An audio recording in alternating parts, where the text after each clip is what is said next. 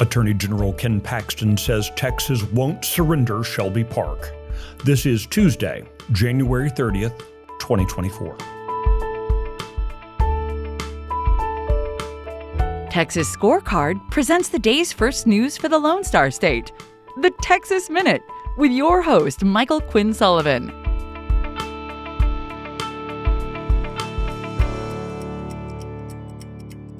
Hey, thanks for spending part of your Tuesday with the Texas Minute. A school administrator is under fire for filming a campaign ad in her school office, potentially a major violation of state law. We'll get to that coming up. Breaking with protocol yesterday, Texas GOP Chairman Matt Rinaldi endorsed Donald Trump's bid to retake the White House. He also doubled down on his opposition to House Speaker Dade Phelan's reelection, while noting on social media that generally party officials should remain neutral in primary contests. Rinaldi said he felt the extraordinary circumstances of the day demanded his public involvement. Rinaldi listed various international situations and the border crisis in his support for Trump over Nikki Haley. Regarding Phelan, Rinaldi pointed to the Beaumont natives' practice of sharing legislative power with Democrats as a reason to reject Phelan in the GOP primary. It should be noted that the Republican Party of Texas passed a resolution last fall calling on Phelan to resign as Speaker. Houston Surgeon Dana Myers announced last week that she'll challenge Rinaldi for the chairmanship of the Republican Party at the May convention.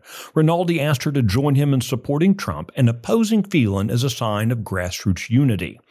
Responding on social media, Myers deflected on the Phelan question, but said she's been a longtime supporter of Donald Trump. In education news, a now former substitute teacher for the Marfa Independent School District faces up to 30 years in prison after pleading guilty to producing child pornography. Meanwhile, school choice advocate Corey DeAngelis has announced his organization's political action committee will be targeting a dozen Texas Republicans who oppose school choice.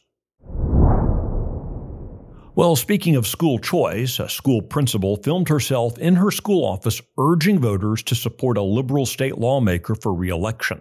Such an action constitutes a serious violation of state law. Laura Gibson of the Breckenridge Independent School District apparently filmed herself endorsing liberal Republican Glenn Rogers for reelection. She cited his opposition to the Texas GOP platform plank on school choice. Mr. Rogers then approvingly posted the video to his own social media account. As questions began to be raised about the legality of her video, Rogers' campaign deleted it and replaced it with another one of Gibson reciting the same speech, this time in a different location. This isn't the first time Rogers has been caught doing questionable things this campaign cycle. Texas Scorecard recently caught Rogers touting fake endorsements from elected officials who were not actually supporting his reelection bid. Oops. The Texas Minute will be right back. Did you know you can watch Texas Scorecard on your TV? If you have a Roku or Apple TV device, download the free Texas Scorecard app. There you can find all the great Texas Scorecard video content like daily headlines, The Luke Macias Show, Heads Up, and Scorecard documentaries. Download the Texas Scorecard app for free on Roku or Apple TV.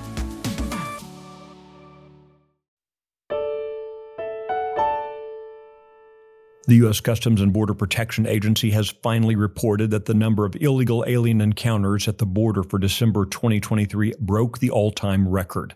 Encounters with illegal aliens totaled more than 302,000, the highest ever recorded in a month. Meanwhile, Attorney General Ken Paxton is refusing to surrender Eagle Pass's Shelby Park to the federal government. The park's a popular and convenient entry point for illegal aliens. The Biden administration's policy has been to meet the aliens there and then release them into the country. The state took over the park on January the 11th and has refused to allow federal agents in. Practically, this has meant that the illegals are being deterred through barriers and blockades or being arrested for criminal trespass. The flow at the park has gone from thousands at a time to a couple dozen. Now, the Biden administration is demanding the state allow agents to enter the park so they can remove Texas barriers. Paxton sent a letter to the U.S. Department of Homeland Security with his own demands, including that they provide, quote, an explanation of where Congress has empowered your federal agency to pursue this scheme, end quote. You can check out the details of this story and the others mentioned today, as well as find the latest news and commentary at texasscorecard.com.